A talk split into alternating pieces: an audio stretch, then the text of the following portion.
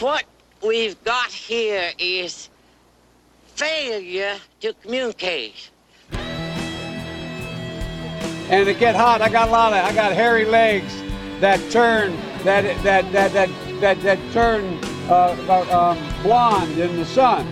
And the kids used to come up and reach in the pool and rub my leg down so it was straight, and then watch the hair come back up again.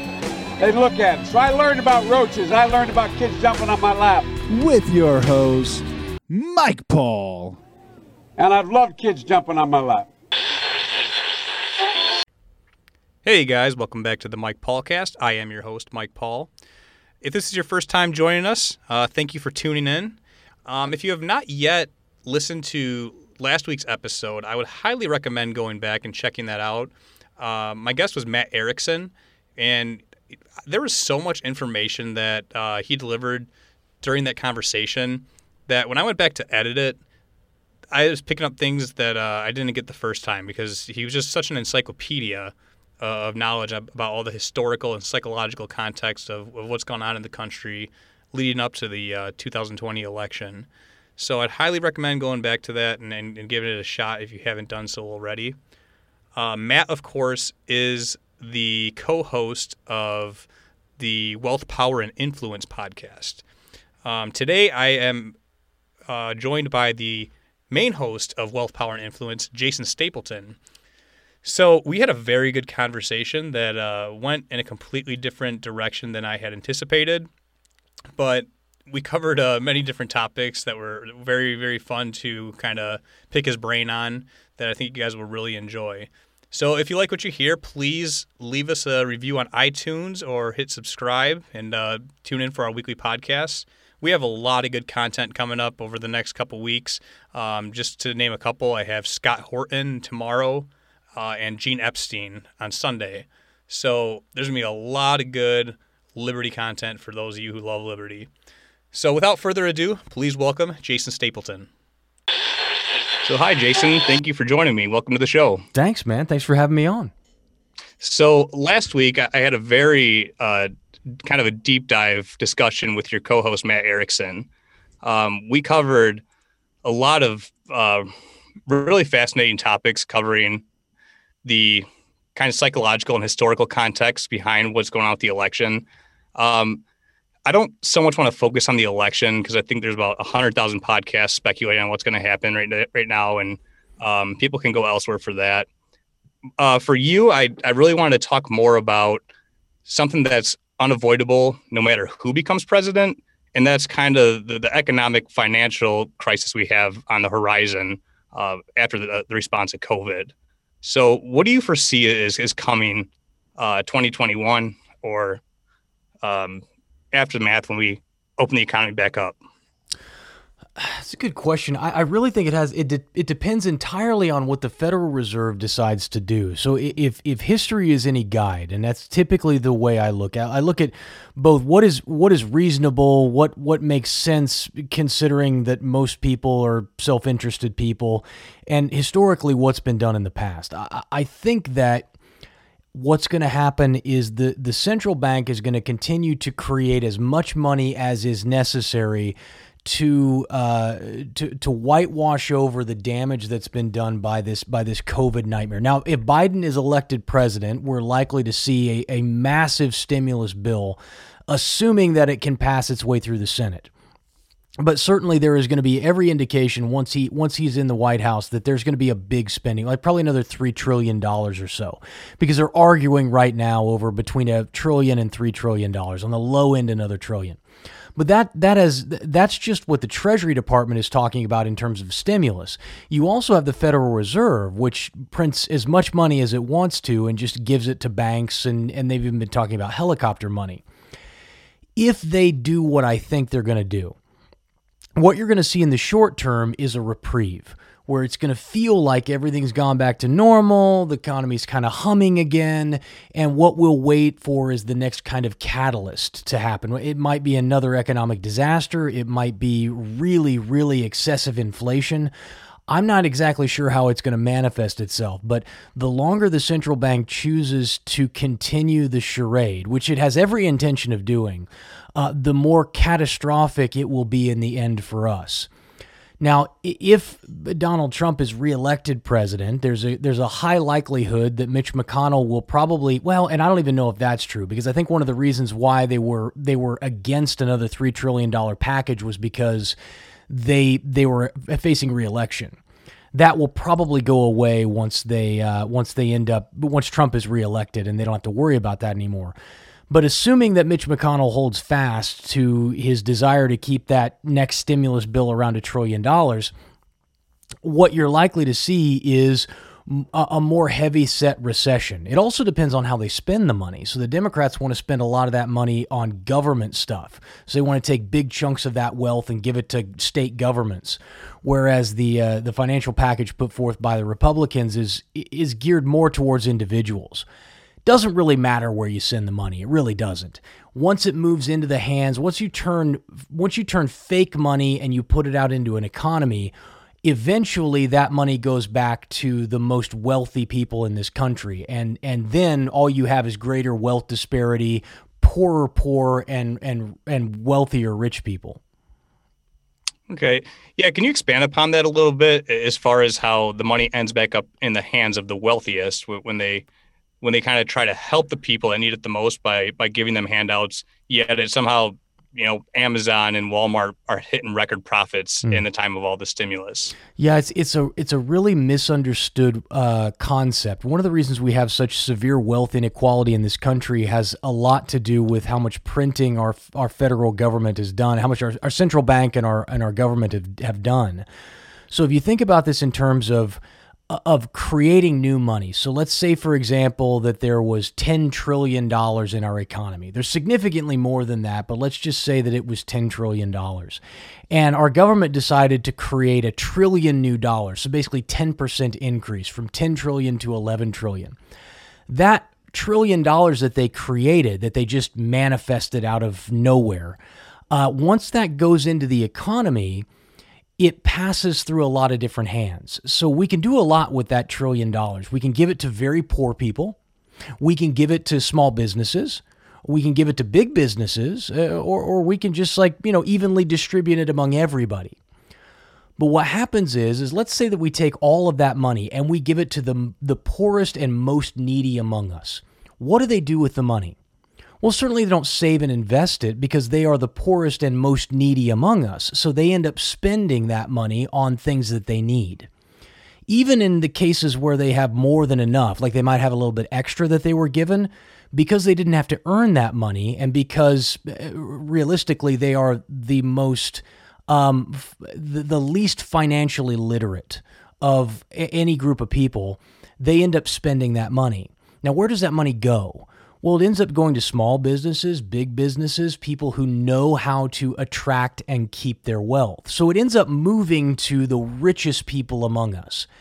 Now, you could do the same thing and give the money to businesses and those businesses and order those businesses to hire employees with the money, which is what our government did the last stimulus pill.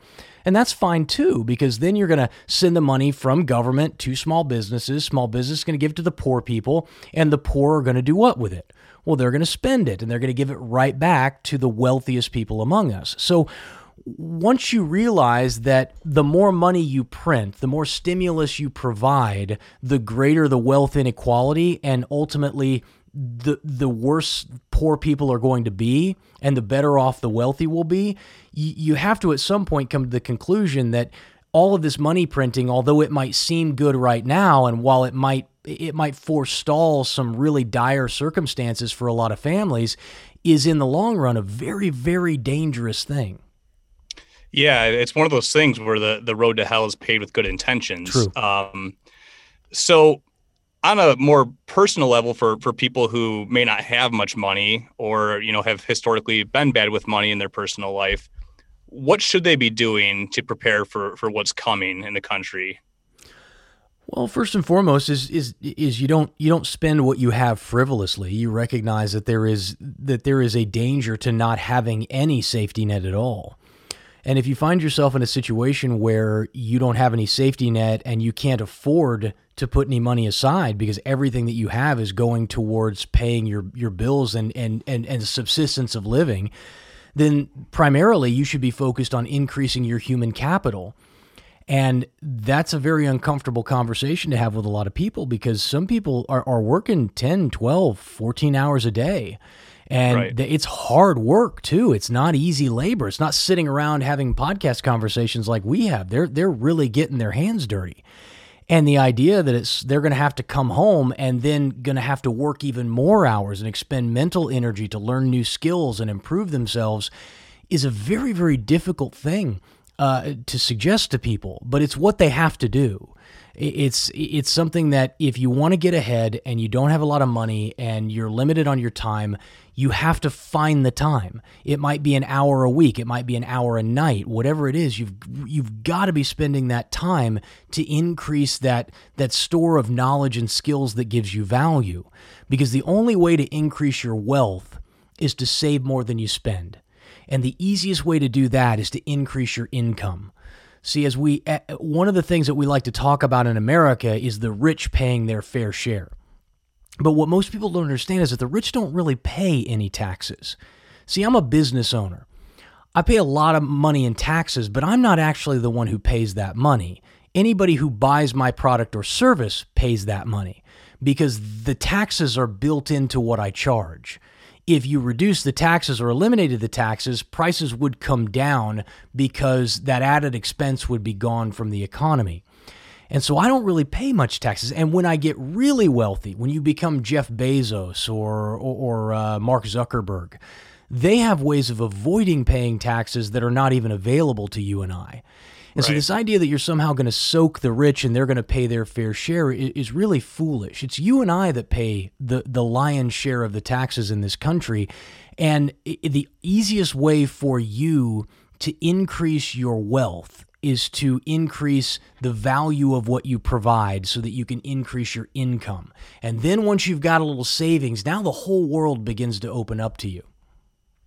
Yeah, I heard you say it one time, and I'm not sure if it's an original quote that you came up with, um, but that every financial get rich quick book can be reduced down to the steps of spend less than you make, invest what you save into something you know and understand. Yeah, that's that. Yeah, that And- is mine. that's Okay, That's it. and it's one of those things that I I knew on a subconscious level before I heard you say it at such a such an elementary level, but it was like that is so simple. Why why wasn't that taught to me since first grade? Why isn't that pumped into everyone's head? These simple, basic rules that that could never steer you wrong. Why is that so complex to for people to understand in our society? I- I think that we overcomplicate it. The people in charge overcomplicate it to make it to confuse it, to make it seem difficult. You see, if, if you understand that simple principle, that personal finance can be reduced down to two things: uh, spend less than you make, and save, invest the rest in things you understand. If you understand those two things, you're like, okay, well, I don't, I don't, I can't save that much money because I don't make hardly any money. Okay, well, then we know what problem we need to fix, don't we? We need to make some more money. So how do we do that? Well, we can work more hours. We can get a better job working for somebody else because we're really not being paid commensurate with our abilities, or we got to go learn some new skills. And it's only after learning those new skills that now we make the extra money. But the problem for most people is when they make that extra money, they immediately increase their lifestyle. And so they're mm-hmm. constantly living at their means. And it doesn't matter how much they make. They could make $50,000 a year, 150, 1.5 million. If they're spending every penny that they make, they're still broke. Right. so- they live paycheck to paycheck. Yeah, and so you you have to get to a point where you have more than you need to live at a subsistence level. And once you get beyond that, well now you need to be investing at least a portion of what you make in things that you know and understand. And again, if you know and understand nothing, then you've got some work to do. But that's the roadmap to wealth and financial freedom. Sure. Um, so I have a lot of uh, problems when I talk to my friends who have a kind of a left wing mindset, um, where they, they really have a view that's so deeply ingrained in them that wealth is a it's a finite resource and it's a zero sum game. Um, in order for one guy to be rich, ten have to be poor. Um, how do you flip that argument on on its head and really get through to people and, and let them know that no one's holding you back? Hmm. It- it- wealth is not a finite resource. Well, that's a very complicated thing to understand. And it's a hard thing for that's a very analytical discussion, right? So we're dealing with very deep logic centers of the brain, which are hard to overcome. I've learned that, that that's a, a largely um, fruitless effort. And so instead, what I do is, is is I come from the perspective that listen, every ethical dollar earned is a byproduct of value creation. If you work on an assembly line and you're putting trucks together at Ford Motor Company and they pay you twenty eight dollars an hour or whatever it is, it's because you're creating value for the company above and beyond what they pay you. I'm an entrepreneur. I work with businesses. And so I charge, I've got a copy copywriting clinic happening this weekend, and I charge $2,000 for that event. Um, uh, the reason that people sign up for that is because they are going to get value in excess of what they spent for that event. The point is, is that when we're providing value to the world, it doesn't matter whether it's a cup of coffee or a new car or new skills. As long as we're providing value in exchange for what we offer, we're doing a service to the world. And at some points, you need to spend money. Uh, at other times, you don't. You need to save and invest money. But whatever you decide to spend, what you want is a return on that investment above and beyond what you're spending. And I think that if we can focus on that, rather than trying to convince somebody that money is infinite and trying to explain this very uh, uh abstract concept of money creation, if we just say, look, man, find some way to provide value to somebody that far exceeds what they're getting in return and, and that you can charge a high price for. Because there are lots of people in this world who will pay hundreds of thousands, millions of dollars for the knowledge, expertise, and skill and product that you have. All you have to do is figure out what that is. And so I choose to focus on that rather than trying to explain to some left wing guy why every single every single because really what you're saying is is that every single CEO, every single company that exchanges a product for money is somehow a corrupt evil organization. And, right. and I, I wholly disregard that. All of those all those crazy left wing guys walking around with cell phones, iPhones in their pockets, complaining about you know the the evils of capitalism, need to recognize that they're deriving value in exchange for the money that they spend, and there's nothing wrong with that. Right. Correct. Um, yeah. Uh, kind of going back to the to the education system, it seems like there's it, we way overcomplicated that in today's day and age. Um, as far as still kind of this urge that every kid needs to go to a four year university, take out massive amounts of debt at five to 13% interest when they're 17, 18 years old, have no idea what they want to do with their life. Their brain still isn't even fully developed. Um, yet so many parents, even now, are, are still kind of leading their kids down that path because it's it's like this feedback loop where that's the only way to get ahead in this life is to go to college. Um, you you didn't go to college, correct? No, I did not. Okay, can you can you give a little bit of your background and, and kind of explain your stance on, on education? Yeah, I, I, so I joined the military the day after I graduated high school, and I spent four years there and another five years traipsing around the Middle East as a security consultant before I started my first company. And um, Here's my view on education. I think that the collegiate system in America is largely an antiquated one. And in fact, even even our primary and primary education system is is largely antiquated.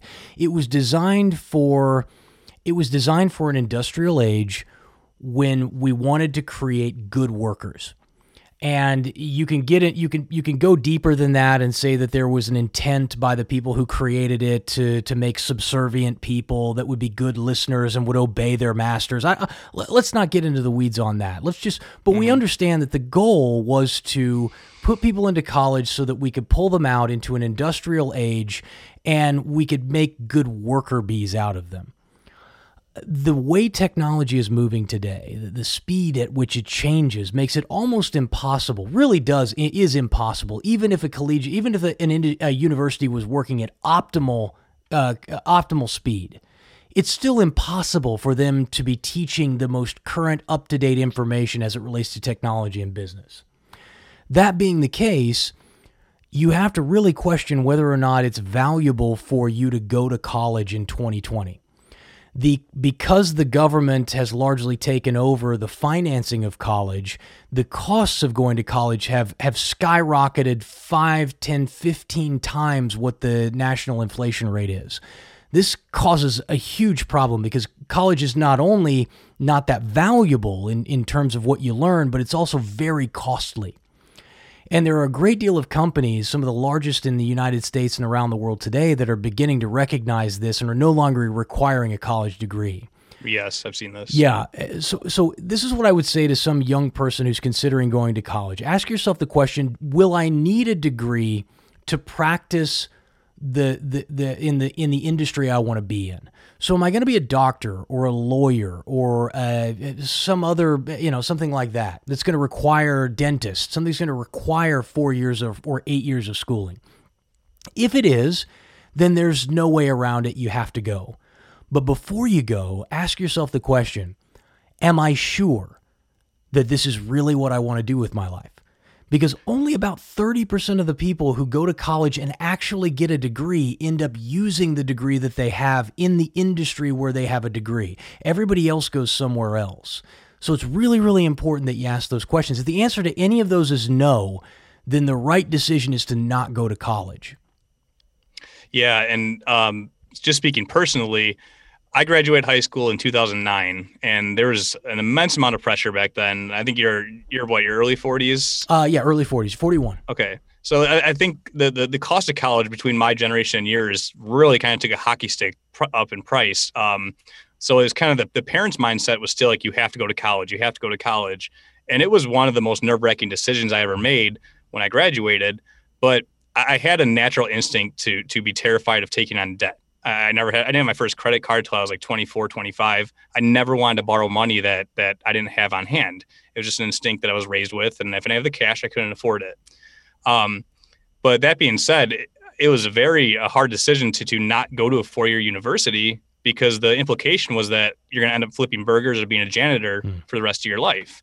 Um, so I actually went to be an A and P aircraft mechanic. I did a trade school for two years at a local community college. Cost me seven grand for two years. I, I, worked at an airport rebuilding engines for the time I went there. Really enjoyed it. Made some lifelong friends out of it. Paid as I went. Mm-hmm. Um, and I got an associate's degree at the end of it. Um, I'm not in the field anymore, so I didn't didn't necessarily need it, but um, I'm happy where I'm at today. But it, it was something that they, they really cram down your throat. These predatory loan officers come in, these these, these college recruits. Um, I, I'm the same way. I got I got four little kids now, um, from ages seven. I have twins that are one year old, and I have a three year old son. Hmm. And by the time they're at college age, um, if I haven't, if the evidence isn't in already that that they, it's probably not the best path statistically to to get ahead, um, I feel like I may have done something wrong if they if they can't read that because um, there's so many cases to point to where we're going to these massively expensive schools really is, is not the most lucrative route to get your life started. Mm. Well, I mean, I have four kids too, and I, I, was talking with my fiance about this the other day, and I said, well, when when my kids get that age, there's going to be some discussion that happens, and it's going to go something like, well, Dad, I want to go to college. Where are you going to pay for it? And the question will be, well, what are you going to do? Mm-hmm. And if the answer is anything other than I am I am convinced that this is what I want to do with my life. I am 100% sure I want to do it and yes, I need the degree. Uh, if there's anything else, the answer is going to be no. If they're like, "Well, I want to go to college and study business." Nope. Absolutely not. I'm not paying right. $150,000 for you to do that. You can right. pay that. You can take on the debt if you're that confident that that's what you want to do, but I won't pay for that. If I've got a kid who wants to study sociology or some, you know, sports science or some garbage degree like that, the answer of course is going to be a resounding no. Um, and uh, you know, I would much rather spend hundred thousand dollars if somebody, if my one of my kids wants to study business, to actually have them start a business. I mean, can you imagine what you could do with a hundred grand to launch a company? I could yes. probably, you could probably launch four or five of them, right? I'd love to have one of my kids test three or four or five different businesses as they grow and study and learn if business is where they really want to be. If what you really want to be is a glorified secretary, well, then just go get yourself a secretary job and save yourself the $150,000 in debt this is this is the type of conversations that we need to be having with our kids where we say oh yes i'm more than capable of paying but i won't and here's why. And then let them decide whether or not it's valuable enough for them to destroy the next 30 years of their earning potential by taking on debt and having to pay it down. Yeah. Yeah, it's funny you mentioned that because that, that's kind of what I, I ended up doing um, after school. Was I, I was working at an airport, um, doing the what I went to school for. It, but it was something I really enjoyed, but kind of a dead end route unless you wanted to go work for an airline and join a union and commute to O'Hare Airport every day. Just not really my style. Um, but I ended up leaving that, and, and I, I co-founded a collector car auction with my dad. Um, we put on two auctions in 15 months. Um, we had about 300,000 gross sales at each of them. Um, they're, they're no they're no longer in business uh, for multiple different reasons, but uh, the amount of knowledge I I gained from starting that, going through all the licensing, the uh, all the startup costs and advertising, meeting with customers, taking pictures, writing ads, starting a website, uh, signing every single check, doing all the accounting. I got done with that 15 month experience of running those two auctions, and I, I, I felt like there is no school on earth that, that could have given me what I just learned from that. Even though you know I ended up we ended up packing it up after a while just because it, it the lifestyle was way too much. I wanted to get married. I wanted to slow down. It, I was working seven days a week, and it, it wasn't enjoyable. It got to the point where I definitely could have uh, made it very lucrative had we kept running with it, but. I'm happier to have four kids and a wife at age 30 than a seven figure business and being single. Yeah, So- sure. Yeah, and and, that, and it's all about choices, right? And that, that's that's an important point that you that you that you, you did it. You recognized it wasn't what you wanted. And what I find with most people, and in most people this is true, is that you talk to them, they go to college, you, you're asked at 19, 18, 17, 18, 19 years old, hey, decide what you want to do for the rest of your life. And Yeah. then go study that, rack up a bunch of debt, and then go do it. It's criminal. It, it really is. When when what Yeah. should happen is is exactly what happened with you. See, you expended, you made money, learned a skill, realized it wasn't what you wanted to do with your life, and then you were able to move on. Not only with no debt, but probably with a little bit of money in your pocket. That is the exact opposite that most college kids find when they go to school. What they have is a lot of debt and and and working in an industry that they probably didn't need a degree for, and and uh, saddled with a massive amount of debt that they have to find a way to pay down. That that really is criminal. It is absolutely criminal what colleges and our government is doing to young people. And now, of course, the answer to that, not to make this too political, but the answer to that, of course, is to just write off all this college loan debt. Is now you've got people in Washington who are saying, oh, people are saddled with all this debt that we helped to create. So now we want to write it all off and put it on the taxpayers' back. How absurd is this? But once Right. again, it's government fixing problems that they created and saddling you with the debt. Yeah, and ironically, it's guys like you and I who who didn't go to college and, and went against the grain, who uh, gambled the odds with with to get ahead in life without going to college. We have to kick in and foot the bill for everyone who did now. So it's Yeah. it's completely just immoral. Yeah. Um, and then even the people who did go to college and responsibly paid off their debt, they got the debt paid off, but now they got to pay off their neighbor's debt too. Um, that, that's something that absolutely infuriates me because I, I I have a lot of people I know that are on the left that that advocate for that, and I'm going, look, I, I gambled the odds. I didn't go to college, Mhm. so why why do you have the right to like make me take more money out of my check? I got a family to raise. We we have a single income, and I have six people in my in my family. Mm-hmm. Um, I I don't need money taken out because of your life choices. Yeah, I, I always say I don't need another dependent in my life. You know, I, I provide I provide for seven people.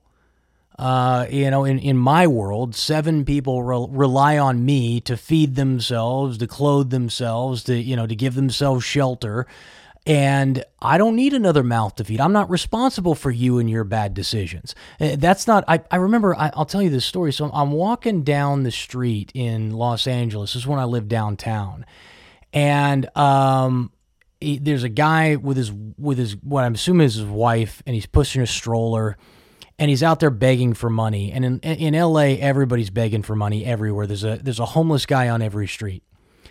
And um, I, he he walks by me. He's like, uh, "Sir, can you spare a few dollars?" And I just I said uh, I said no, I, I can't. And he just kept walking. Uh, and he said, well, "God bless you, sir, you and your family." Like really intensely, like yeah, like like yeah, thanks a lot, dude. I hope your family does well. And I turned around and I walked back over to him. I said, "Listen, man." I said, I got seven people that rely on me. I said, I got another two who work for me.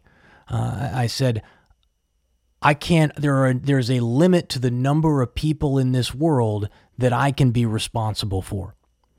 And so I do wish you well. I wish your family well, but you're not getting any money from me. And I just turned around and walked away. I don't remember exactly. It was something along those lines. I turned around and walked away. But at some point, you have to say, look, I'm not responsible for you. You made the decision. You had a family. You had children. You went to college. You did these things. You are responsible to figure out how to take care of yourself. That doesn't mean that we're not charitable. It doesn't mean that we don't go to people and say, when people need a hand up, we don't say, look, I'll step in, I'll give you a couple of bucks, I'll take care of you. But we do that sparingly for the people that we believe truly deserve it and who we believe will benefit from it.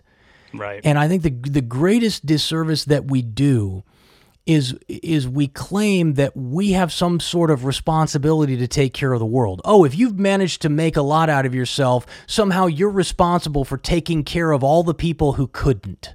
That's not mm-hmm. your job. Your job Yeah. is to provide value. That's it. Yeah, and that gets mistaken as like a uh, lack of compassion. Um, they they kind of see from uh, from the left, and it's really not. You know, they they think you, you don't care about people. You you want poor people to starve. Yada yada yada.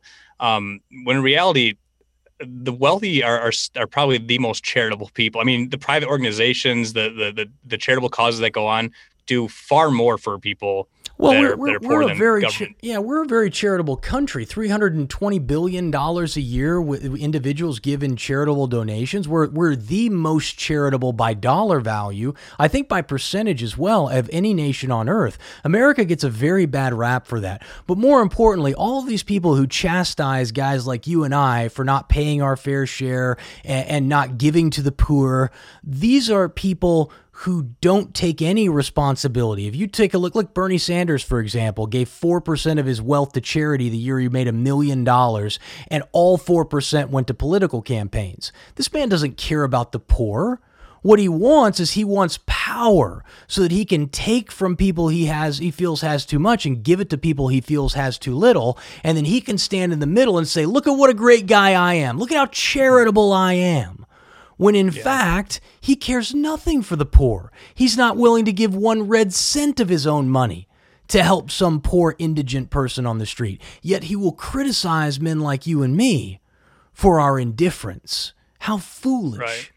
Yeah, there, there's nothing virtuous about being charitable with someone else's money. You know, it's it's if if I went to my neighbor's house and stole his lawnmower and then sold it and, and gave the money to someone who's poor, I'd be like, no, I didn't rob you. I, I just I just did a, charitable service. Yeah, right, exactly, and that, that's essentially what they do. And so, what a lot of left wing guys is is that what they want is to give money is power to government for so that government can redistribute the wealth. But if you look at most of their bank accounts, they give very little to charity themselves. Yeah, absolutely. Um, another one of the the issues I I've heard you speak on before that I kind of want to expand upon. It, it's kind of uh, goes back to the education system and everything, but it, it's uh, the, like the licensing and, and all the um, the government red tape and artificial barriers to entry for, for entrepreneurs. Um, I- I've had minimal experience with that, like I said, with the the, the ventures I've I've tried. Um, but can you explain why a lot of these different industries have license requirements, schooling requirements, when in reality, it's not heart surgery. These are, you know, a haircut or something. That it's no one's going to die if someone doesn't have a license and is practicing. How do these things get put into law and, and, and, and it makes it so expensive for someone to, to enter the game, to become a competitor, to, to uh, start up in a lot of different industries? Um, what causes that to happen? In most cases, licensing happens because a certain group of people in an industry want to limit the number of people who are allowed access. So, in most cases, licensing is a way to limit the number of people in a specific industry. So take uh, take uh, barber shops or beauty salons, for example. In in most states, that requires a license. Uh, and that license, I for some, I know in Kansas because I had a barber in Kansas who told me all about it. It costs about forty thousand dollars to get a license to cut hair. There's no logical reason to need a license to cut hair. What should happen is if you want to be a barber, you should go and you should go to a barber shop that needs help and that barber should hire you on an apprentice basis and should teach you the basic skills that you need or you can go to school to get some of the basic skills and then you can end up going and getting hired once you prove that you have a proficiency right that it can happen a bunch of different ways but there's absolutely no reason for the licensing Right now, in many states, you got to pay forty thousand dollars to be able to braid hair in a in a salon. Now, that's not be that's not to protect the public. That's not to protect you and I. I, I use the example. I use a very extreme example, but I, I say think about your doctor, like your primary care doctor. Like, does anybody know where he graduated high school? Do, do you have any idea where he went to college or what kind of grades he got in college? Uh, do you know whether he's up on his certifications and he's done all of his continuing education? Do you know during that continuing education what he actually studied? Because he can do a broad range of things to study if he's doing continuing education every day to keep every year to keep his certifications up to speed. Nobody knows any of that stuff. And so you say, well, wh- why are they your doctor? I mean, this person, you've entrusted this person with your life. When you are the sickest, you go to this guy to give you advice. You don't know anything about his credentials? Like, well, you know, I got a good recommend I got a good recommendation from a friend. And you know what? Every time I show up and I'm sick, he helps me get better. So I stay with him. You're like, exactly. So what do you need a license for? See, that's the way most of us do most things. We get a recommendation from somebody who's done who, who, who has done good work and that they trust. And then we end up going to them. And if they do good work for us, then we continue seeing them. If not, we go somewhere else. And so, why the licensing necessity? Well, in most cases, it's because the industry itself wants to protect itself. It's kind of like unions. Unions don't exist to protect the worker. Unions exist to protect union workers at the expense of everybody else. And once you understand this, now it opens up your eyes, opens up your mind to to the concept of oh, it, these are actually a detriment to us as a society. They're not a benefit. The, the, the need for you to have a, a license and spend $40,000 to braid hair actually prevents perfectly good people from getting jobs braiding hair who could be off unemployment, who could be working more successful jobs than they are now, but for whatever reason they can't afford to spend the money or they don't have the uh, they don't have the intestinal fortitude to invest the time to actually get the license. And that's what that's what they're banking on. And so in most cases licensing hurts a society, it doesn't help. Yeah, I not too long ago I kind of went down the the uh, rabbit hole of I'm really interested in numbers and, in money. So I, I was kind of looking into, you know, what would it take to become an accountant if I wanted to hmm. open my own practice? And I live in Illinois. So I just Googled it to see what the requirements were. And, right away, it's it's just a racket. There's one of eight schools you have to go to that are accredited in the state. So you have to do a four-year college with these programs, rack up 120,000 in debt, and then you have to go take the test. And it's once again, why can't I just go apprentice under a seasoned accountant for three years, um, and then let me take a test. There's no and, there's no know, reason. Yeah. yeah. It's it's kind of like you can go and get a you can be a dental hygienist, make 100 and 100 110,000 dollars a year depending on where you're at, probably more than that. 18 month school. Why can you not do that for accounting? Why can't yeah. you spend a little bit of money, go to school, learn uh, learn it's it's not complicated. It's like no. freaking two ledger accounting. It's like it's it, accounting is not a difficult. It's addition and subtraction. That's it. And so the notion that you have to spend four years at a university to go and be an accountant is is ludicrous. But right. it's one great example of an industry protecting itself because yep. if it was easy and you could go to an 18 month school or apprentice under somebody and then take a test and be certified to go out and do it on your own um, the, the the the number of accountants in this country would quadruple overnight, and it would drive down the costs of uh, of doing accounting services, which of course would benefit you and I to the detriment of the accounting industry. Hence, why the accounting industry imposes such regulation and restriction on the people who come into it. That's fascinating. Yeah, that's it's, it's such a good point. Um, another thing, uh, as we will talk about education a little more, is as far as the tools we have at our advantage today. Um, it- it's really a wonder that we still have people going to, to universities or anything. When you look at uh, Skillshare or even just YouTube or Google, you have all the world's answers to most every question in your pocket at any time. I mean, if my dryer breaks, I can find that make and model immediately, and a, and a guy who has 30 years experience walking me through how to, how to change a belt out. Um, it, it is there going to be a time you think when there's a way where you can self-teach and self-educate, and where a degree doesn't really matter anymore, where you, where you can somehow prove it or just take a, a test through a private organization in any field. Um, like when I look at automotive mechanics have the ASE certification, the, the Automotive Service Excellence. That's a private organization. You don't have to have that licensing to be a mechanic. You can open your own shop.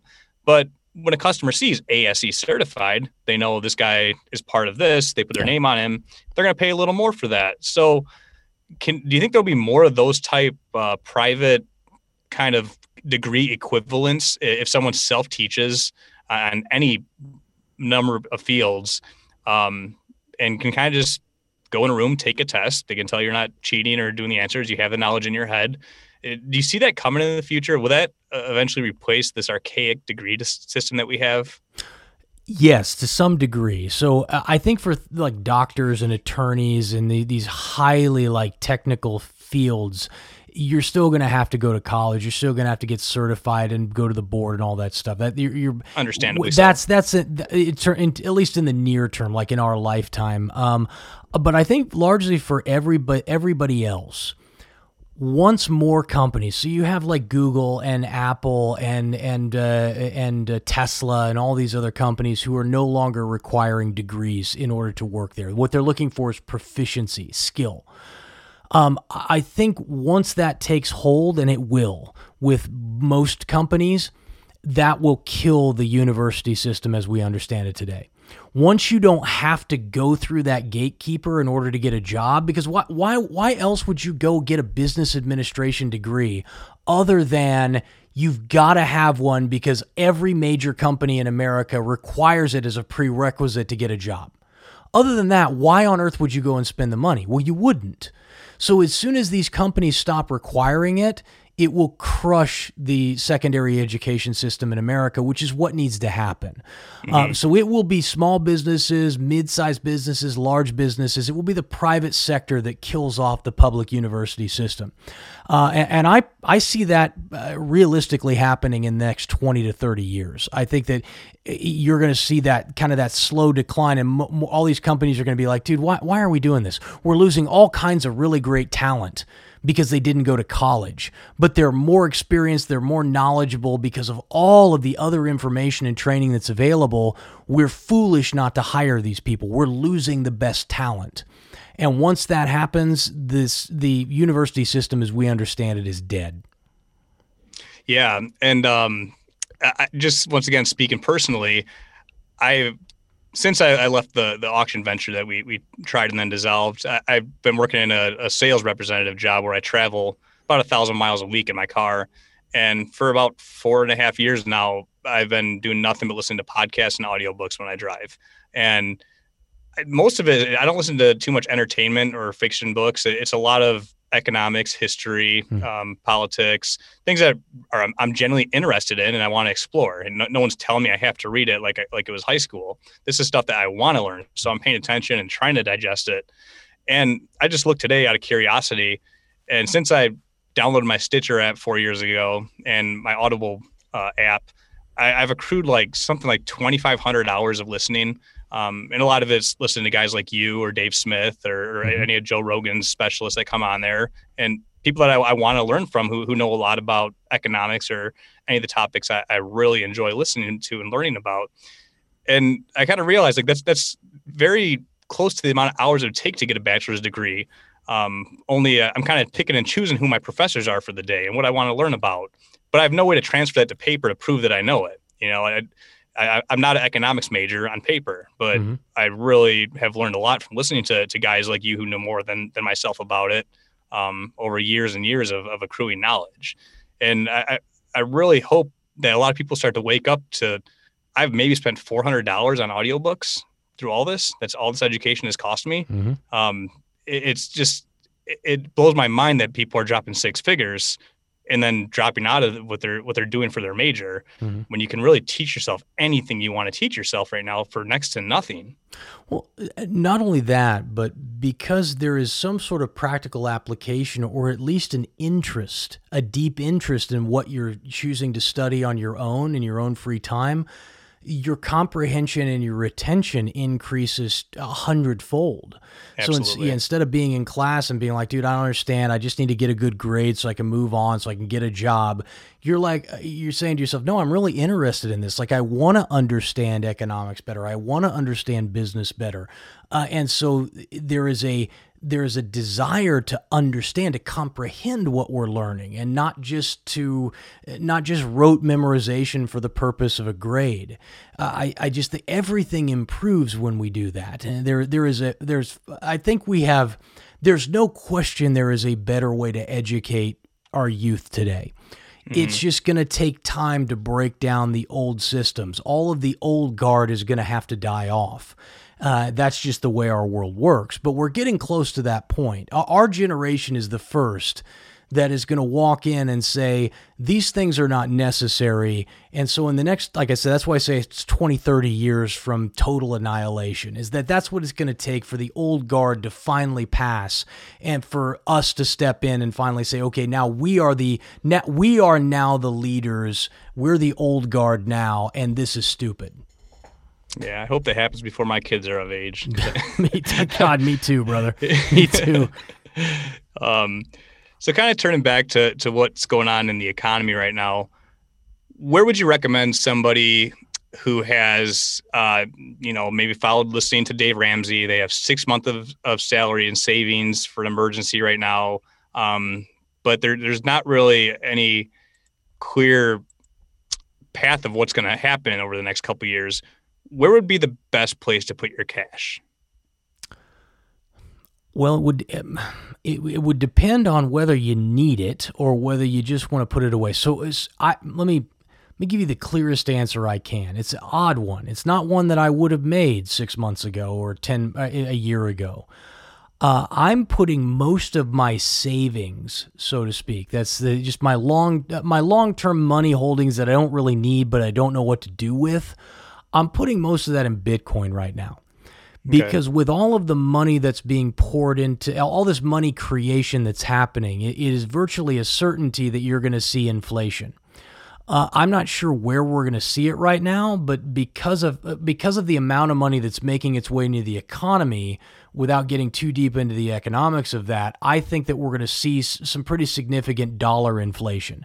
So I don't want to lose my savings to inflation and for it to be eaten up that way.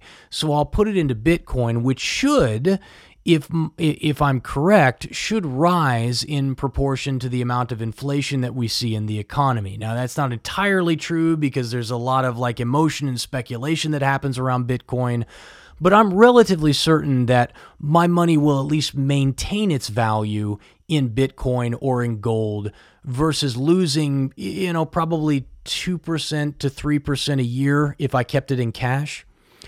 And, and so that's one option. I think another good option, if you consider the fact that real estate or that that um, inflation is going to be a significant issue, is real estate.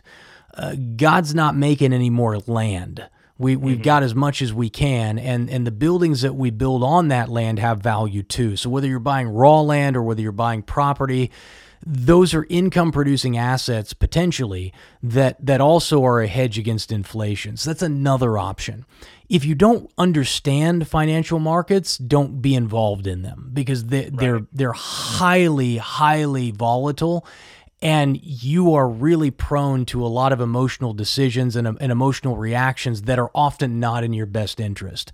So, having been a currency trader for 10 years, my advice to anybody who is considering the finance like like stocks, bonds, that kind of stuff for investments is make sure you understand it. And if you don't, make sure you educate yourself before you par- start putting large amounts of your money into there uh, because it is it will be dangerous in the long run to have your wealth there. It will probably increase with inflation as we move forward, but we'll hit a tipping point, and the problem is you won't be able to tell when that is. Yeah, yeah, it really caught me off guard when the when COVID broke out. We were like I mentioned, I have one year old twins. We we outgrew our last house, so I had put a non contingent offer in on a larger house right before the the lockdown hit, um, in fact, we listed our our old house two days before Illinois lockdown. Um, so it was a white hot market. Things mm-hmm. were going just selling in an hour, selling in a day where we were at. So we, we priced it pretty ambitiously, um, put it for sale, and the whole world went to hell. and um, nobody was leaving their house, nobody was coming out. And I was, you know, I had like a 30 day window to either cancel the offer on the new house because I was about to be stuck with two houses mm-hmm. and um, I was out of, I was off work for a little bit. Thankfully, everything worked out with that, but it was unclear at the at the time, and I we weren't sure what to do. And I was calling everyone I knew that was, uh, you know, good with money. You know, what, where should I put my money right now? What should I be doing? Should I be buying a house? Is this a bad idea? You know, should I just wait it out? Um, fortunately, it all worked out. We moved it to contingent. Um, we ended up doing some big price cuts on our old house, but we still walked out in the black on it. Um, and and we we did uh, we're able to lock in with a 2.995% interest rate on a 30 year mortgage fixed Perfect. rate. Beautiful. So yeah, all is well that ends well, but it, it, was, it was a rocky, rocky road. But the one thing I really walked away uh, learning from that was that when things were really starting to get crazy, nobody was really sure with with a clear answer what to do. Everyone I talked to, they, they everyone said Bitcoin, gold, silver, mm-hmm. probably your stable bets. Mm-hmm. But it was unprecedented and, and, it was a very uh, it's a very wild time so that's kind of where I'm, I'm paying more and more attention now to to not trying to get rich quick off anything but but where can i protect my wealth and that's that's what i'm trying to that's, figure out that, that, that's a that's a really insightful statement is that you are no longer looking at how do i achieve like unrealistic returns but how do mm-hmm. i how do i protect what i have and I think that there is a time that we need to risk and not to play it safe. But certainly, I think that with at least a portion of our wealth, the question should not be how do I make sure I'm making 15% returns a year on this, but rather, I've spent a lifetime building this, uh, my lifetime at least. How do I not lose this, right? How do I make sure that this is here when I really want it in my twilight years? And that's not a question enough people ask and so it's uh you know it shows an incredible amount of I I don't know just um, intelligence and and maturity for you to say that because most people won't. Most people far older than you or me won't say that. I've had conversations with people about their finances who are in their 60s that you wouldn't believe. Mm-hmm. Uh, you're just like, wow, how after 60 years on the planet can you still be this inept? um, at, at the way that you manage your finances. And it just, it is, uh, for some people, it's unavoidable, but it shouldn't be you or I. Right. Yeah, and that's that's kind of what I've learned over the years. Because uh, back when I was single, before I had a family, um, I had a side hustle of uh, buying and selling sports cars and muscle cars. So I'd I've kind of gotten all that out of my system of, of you know status symbols. I've had Dodge Vipers and Cadillacs and Corvettes, and I, I, always had cool cars. But then the minute I met my wife, she had a three year old daughter. That whole f- switch just flipped. I was like, nope, drop everything that's materialistic. That's what I want. And um, now I'm driving a 15 year old Prius and just deferring gratification and just going, you know what? I want, I want, we're on five acres now. She doesn't work. We have one income and it's it's a better lifestyle. But now now I'm free. We're we're not in any massive debt anywhere. Uh, I'm not wealthy by any means, but we have we're, we're comfortable and protected for a little bit if something mm-hmm. happens. And now it's kind of where I can sit back and make decisions of what I want to do now that I'm 30 and not 18, figuring out what I want to do with my life. Dude, brother, I, I am with you 100%. I remember when I was when I was young and poor, I, I lived in this it sounds funny. I lived in the Midwest, so my first house was like one hundred and I, it was a three bedroom, two bath home that I bought. It was brand new, and it was a nice place, but we ended up outgrowing it, and I ended up. Uh, it was when my company really was starting to do well, and I bought this seven thousand square foot home on three and a half acres. It had a pond in the back, and it was like it was a gorgeous property. I, I bought a brand new car, and my my uh, my wife at the time had a brand new suburban, and was like, dude, we had all the things. And what I realized was, dude, this is nothing but a gigantic bill every month. Okay, it's 60 grand for this car and it's 70 grand for the suburban and it's 6500 bucks a month to pay the mortgage and maintain the property. And it's dude like it's just a bill every month that I got to pay for. And I- I've come to a point in my life now, like I have my Mercedes. I, I have a I have a decent car. I have a Mercedes. It's a 2008 though and I'll drive it until it dies. And then I, I, I'll probably buy some old beater Bronco after that. Like I have no, my desire in my 20s and early 30s was status. It was like, dude, I want to show people how successful I am. Now I don't give. I don't know if I can swear on your podcast. Like I don't. That's fine. Okay, I don't give a fuck what people think of me. like I am happy to drive around in a beat up. Like I, I'm looking at. I was I was watching a movie the other day, and they had one of those like old '90s Jeeps that had like a semi lift kit on it and these big tires. I'm like, dude, I love those old Jeeps. I would love to have one of those old cars and just drive around in that thing and not care whether I beat the hell out of it. Dude, that's where I'm at in life right now. Like, dude, I I I'm not worried about trying to impress anybody. What I want is I want to be as free as I can be. And that means keeping regardless of my income, regardless of my wealth, keeping my overhead as in check as possible. Yeah. No, I mean that, that's that's all you can really ask for. Like, you say, you know, your wealth that, that's what gives you freedom. Yeah. So it's figuring out how to get that. Um, but yeah, I've I've always kind of gotten past the the ambitions of just getting rich quick overnight, and Mm-hmm. You know, it's it's I realized I listen to a lot of um, like Naval Ravikant. I'm a big fan of. Yeah. and, and a lot of it is about just putting in the work, and and Mhm. you know that it's it's all just compounding, and if you keep doing it things will you're going to be, become valuable to society over a, a five ten year period Yeah. so i'm just doing things i enjoy like like podcasting and learning and Dude, you got it figured out, man. I, I've always said the harder I work, the luckier I get. Amazing how that works. You know, if if I just really put in, and I I say hard work, I, I almost feel I almost feel bad saying that because I'm not laying asphalt in Alabama in the summer. Like I'm not roofing houses in Georgia. I, I'm not digging. Like when I first got out of the Marines, I was digging holes in the summer and like 100% humidity in Kansas City. I don't do any hard work anymore.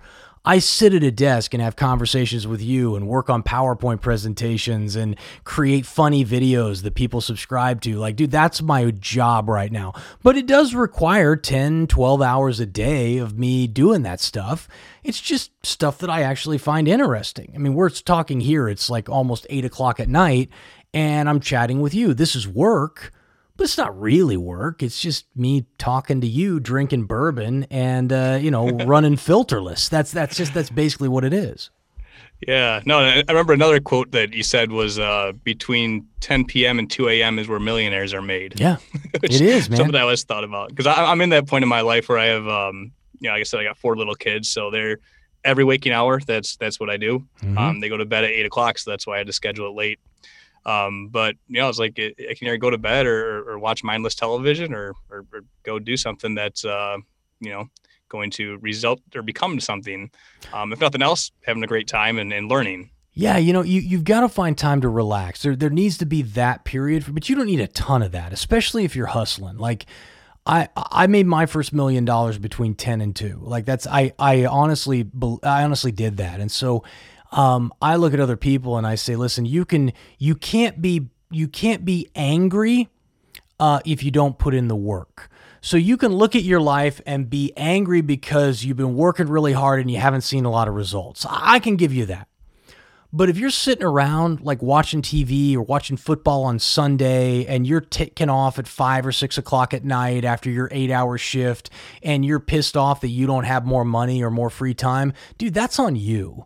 Because you know mm-hmm. it's your responsibility to get out there and do the hard things. I, I wrote an article today that I sent to everybody on my list that talks about all of my like glaring deficiencies as a human being, and I just said, look, over the last 10 years, I've made tw- 20 plus million dollars. And I don't say that to brag. I, I say it for a specific reason. I've made about 20 million dollars despite all of this, this litany of deficiencies that I have emotional, like psychological deficiencies. I've, I've been able to do that. And I did it because I was willing to do all the things that nobody else was willing to do. Number one, I had an ego that was big enough to believe that I could actually do it, to try things that other people wouldn't even try because they'd beat themselves up first. Secondly, because I was willing to work longer and harder than most people. That's the two reasons. So the whole reason I'm with you, the only reason why you want to interview me today is because of that. Yep. And so absolutely. if if I can do it, so can other people. And I hope that, that that that that's an inspiration to folks rather than just sounding braggadocious. Look, I've been very successful in my life. But I did it despite overwhelming obstacles that I put on myself because of my own de- uh, deficiencies and peccadillos. If your audience is, you know, e- even modestly better at, at living life than I am, they ought to be able to do miles more than I've been able to do. And I, I want that for them. So um, I used it as a testament. But far too many people don't realize that everybody works hard. It doesn't come easy for anyone. And for you to and for you to believe that it did shows an incredible um, uh, i- i- ignorance on your part. Yeah, and, and I've I've had discussions uh, with some of my left wing friends too, and they they try to tell me how there's it's impossible to, to become wealthy these days. You have to either be born rich or win the lottery. It's kind of the only two ways. And then I show them stats that um, I think it's like 89% of millionaires are first generation. Yeah, seventeen hundred a day, Yeah, and, and something like eighty yeah, something a day. percent of them are new money millionaires. They made it in their lifetime. Yeah, Yeah, and and they just kind of it the cognitive dissonance that comes in when they do that when you say that to them because they, they, they can't process that. Their whole worldview comes unraveled if you try to tell them that. So they just kind of write it off that you must be making up those numbers. It can't it can't be a real thing. Um, and it's just like if you go home and play video games every night and you're not paying down your student debt and you're just paying the minimum payments then yeah. Um, like I mentioned Naval Ravikant earlier he he had a quote that really stuck with me saying that uh, he did, did a whole tweet storm about how, how to build wealth. And one of the steps was understand that ethical wealth is possible. If you secretly despise wealth, it will elude you. And I was like, man, that is so true. Because those people that complain about the rich people having all the money, they're never going to get ahead mm-hmm. because they think they're they, they live in victimhood perpetually and, and i i honestly feel bad for them i wish they could wake up and realize you have it in your control to go out and make changes in your life that that and it, not everything's about monetary gain but it will result in gain in every direction of your life whether it's relationships or or, or status or, or wealth or, or career or anything but you have to put in the work if you want to get anything out of it Well, not only that, but it, it says a lot about someone who looks at people who have a lot of money and, and look at them with disdain. Because what it really says is, I'm jealous of what you have. I want what you have. I I want to be wealthy. I you you are undeserving of that, uh, which is a which is really a kind of a nasty position to hold. I would think. You know, certainly someone who's gotten their gains through through ill-gotten means is is somebody that we shouldn't we shouldn't look favorably on. But take Jeff Bezos. I mean, the man created a product, a company that has served so many people. I mean, you think about, dude, I can order anything on Amazon in two days, it shows up there. Not to mention the fact that I can create any product. And not only can I sell it on Amazon, I can actually ship it to them and they'll handle all distribution for me. Like, it's an amazing company.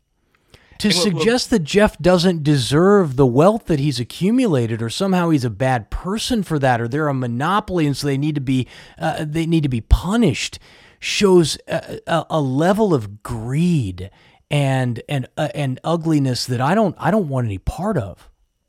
Yeah, and and to be honest, the left should really love Jeff Bezos if you look at it from their their environmental stance, where how much how much gas money is being saved because Sure. Amazon, how much uh, you know just uh, structures and, and um, uh, storefronts, brick and mortars, things that don't have to exist and, and, and take up and run air conditioners and, and really rack up carbon emissions, which you guys that's that's their religion, that's their number one. It's, It's it was so funny because I was talking with my fiance on. We were walking around the uh, the neighborhood the other night, and I'm like, you know what? Eh, Like like really progressive like people who care about the environment, they ought to really love COVID. I don't know why they're upset about this because mm-hmm. look at this these skies around Los Angeles. There used to be this fog everywhere, and now it's beautiful. There's no cars on the road. There's no emissions. Like we should want more COVID. We should want mm-hmm. less people on this planet if we're concerned about the environment. We should we should look forward to a million people dead from COVID because oh my gosh, what an incredible thing this would be for the for, for our for our uh, you know for our environment. I said, I don't know why they're so upset about it. They should be advocating for it. They should be pushing people out into the street. it shows that it shows the disconnect in, in reality and and and how emotional many many of these people are. They don't they don't process things through a logical filter. I, I, I I'm a firm believer that we all make decisions emotionally, but some people don't even bother with the logic portion. They they just they just choose to purely go with the emotional side, and and for them. Well, dude, you should be hoping that another million people die of COVID because that's just going to be so much better for the environment. Uh, and if you tell that to any of the progressives out here in LA, they'd probably their heads would probably explode. But it's hundred percent logical based on their rationale. Yeah, well, that's actually kind of my fear, though. Is what if they actually do have have a have a, a, a global warming or climate change emergency, where we all have to lock down our houses for six months again? Well, it Uh, may they happen, they- brother. They can do it. They know they can get away with it. Yep. Um, yeah, we're, we're running a little past an hour. I don't want to keep you too long. Uh, just one last question uh, for people listening. If uh, what would you recommend if you could recommend one personal habit um, that somebody could adapt if they if they want to change their lifestyle to kind of manifest their dreams into reality? What what one habit could they shift um, that they could see monetary or um, any sort of gain in a positive direction? That's a really good question. Have a start of day routine. And, and I don't care, like when you start your day is irrelevant to me. If you are some person who's a night owl and you do your best work at three o'clock in the morning and you like to get up at noon, uh, that's fine with me. But when you start your day, start it off with some habits. And, and the reason I say that is, is when we, even when we work for ourselves, a lot of people become entrepreneurs because they don't want to have a boss, only to realize that they are their boss. And if they don't hold their own feet to the fire, nobody else will, and they'll be they'll be broke and working for somebody else before they know it. And so, um, the the greatest benefit from my life, the most valuable piece of my day, comes in the morning when I plan it. Now, I happen to be an early riser. I like to get up around 5:30, 6 o'clock in the morning. I like to go for a walk. I like to I like to be up before the world gets up. Uh, and so I used to get up at 4:30, and I don't do that anymore. But it's it was I like to be up a little bit before the day starts, so that I have time to kind of compose myself.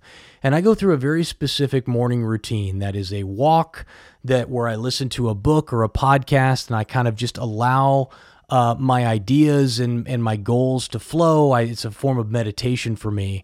And then when I come home, I sit down and I write out what I want my life to look like. But I write the goals as though I have already achieved them. So I'll write down I have a I have a hundred million dollar company. You know, I I generate more than a million dollars a day in personal income.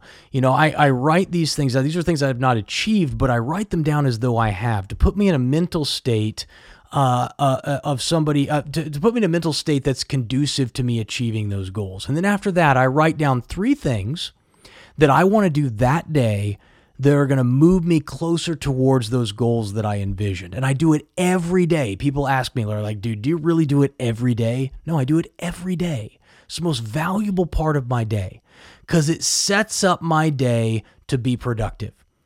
Now, the crazy thing is, is you wouldn't think that three things would be that big of a deal. Like, oh, just three things. But no, there's three specific things that move me closer to my goal. It gives my life direction. It gives my day direction. And it focuses me in on what is most important now. And most people go through life wandering. They wait for life to happen to them and then they react to it. Instead of doing that, I flip that on its head and I say, This day is my day. I'm going to crush this day. I own this day. What am I going to own it for? What am I going to make this day do for me? And by doing that, the amount that I can accomplish in a year or in a month, in a quarter, is 10 times what other people can produce because I have clear direction that leads me to a destination. And so for your listeners, whatever they're doing right now, add a add a add a beginning of day routine. I say a morning routine, but what I really mean is a beginning of day routine that's going to set you up for success for the rest of your day. Do it for six months and see if it doesn't change your life radically for the better. That's that's very insightful. That's uh, uh definitely something I'll, I'm gonna give some thought. Um, if you want, go ahead and give some uh, some plugs for your show or your book or anything you wanna you wanna plug at this point. Oh, thanks, man. Um, I did write a book. It's called The Nomadic Wealth Formula. I would love to give your audience a free copy of that. If they go to nomadicwealthoffer.com, they can get a free digital download. Uh, I'm not interested in making money on the book, but it is a it is a powerful book. If you liked anything that you heard today, it is something that is going to benefit you immensely. If you want to follow me, you can go to follow Jason. I am all over the interwebs on all the social medias, Parler, Twitter, all that, and you can find it on followjason.com. And then, of course, my website's just jasonstapleton.com. You can go there and sign up and get on my email list and all that stuff. And I'll, you know, hammer you with uh, compelling offers to buy my stuff which you will probably want because it's pretty good stuff. So those are the three places I'd send people based on their their desire and commitment level. Awesome. Jason, thank you very much for joining me. Thank you, brother. Appreciate it.